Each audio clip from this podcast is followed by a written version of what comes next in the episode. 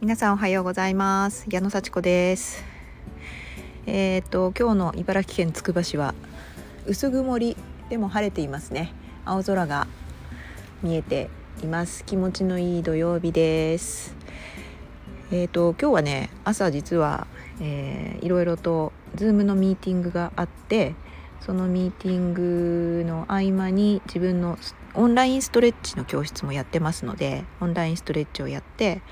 えー、今ちょっと一息ついてるところです。またこの後あの朝のスポーツクラブでのレッスンもあるのでその準備をしなきゃいけないっていうような状況なんですね。今日はそのスポーツクラブでのレッスンが2レッスンあってで夜にね自分の、えー、セミナーを行います。これも Zoom でね行いますのでね、えー、まだね登録 OK ですので今日の夜、えー、予定空いちゃったとかあ行けそうだなっていう方はねご連絡ください、え、ご招待のねご連絡をいたしますのでギリギリまで OK ですのでね、え、興味があったら是非私の話をね聞きに来てください。え、っと今日のね、えー、ボイスのお話はねもうちょっと失敗を恐れないっていうお話をしたいと思います。失敗したくないですよね皆さん。私も失敗したくないです。まあ、失敗するとねもうやる気なくなっちゃいますよね。もううまくいかない。ねうまくいくことをやりたいですもんね。絶対うまくいかせたい。うまくいかせたいです。何にしても。うんなんかレッスンにしても実験にしてもプロジェクトにしてもね自分がやりたいと思ったその通りになるのがいいですよね。うん。でもあの失敗をよくね恐れるなとかって言いますけど恐れますよそりゃ。だって嫌な気持ちになりますもん。自分の能力見せつけられるしね。あのうまくいくと思ってやったことが当てが外れるわけですからがっかりします。うん、そしてねなるべく失敗しないように万全のね準備を整えてやるのになんかやっぱりうまくいかない、ね、思った通りにいかない。まあ、テストとかね受験とかねそう資格試験とかが一番ねこの合否がはっきり出てしまうのでねこうやっぱり受からない状態を続けたらそれはめげますよね。うん、だけど、まあ、失敗はね経験だってよく言うっていうのもその通りで失敗するからこそ自分の今の位置が分かって今のレベルが分かってあここを改善して次受けてみようっていうのが一つ分かるわけですからね、まあ、最初から100点を取れる人はそれでもいいしあのテストだったらね本当に勉強して全部覚えて苦手なところを潰してそして合格点以上取るっていうような作戦を立ててねやって一発合格やったみたいになると思うんですけども一発合格しなくてもまたね受け直せるようなものだったら弱点をこう補強したりしてやり直せば何回か受けてね受かるまで受ければいいって言いますよね。まあ、受かるまでね受け直すには何が大変かっていうと時間もかかるし、まあ、受験料が必要だったらお金もかかるし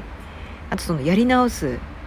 ね時間その根性みたいなねまたやるのかっていうその気力の維持っていうのがかかりますよね。その時間テレビ見てのんびりしてた方が良かったかもしれないけどその時間をまた勉強しなきゃいけないやり直ししなきゃいけないっていうねその時間をかけるっていうねデメリットがあるわけですよね。でもやっぱりメリットもあって一発でね合格した人はもうそれで終わりになってしまうかもしれないけど何回もやったら繰り返し繰り返し復習しますからより一層深く知れるかもしれない。定着はより一層あるかもしれない。ね。だから失敗することがすぐにダメってわけじゃないっていうのをね認識して繰り返しやればいいんですよ。っていうそういうね何が目的でしたかっていうのをそういう時は考えたいと思います。その資格がなければできない何かとかね。そのレベルに達しないとその先に行けない何かとか、うん、そういうものがあるから挑戦するわけですよね。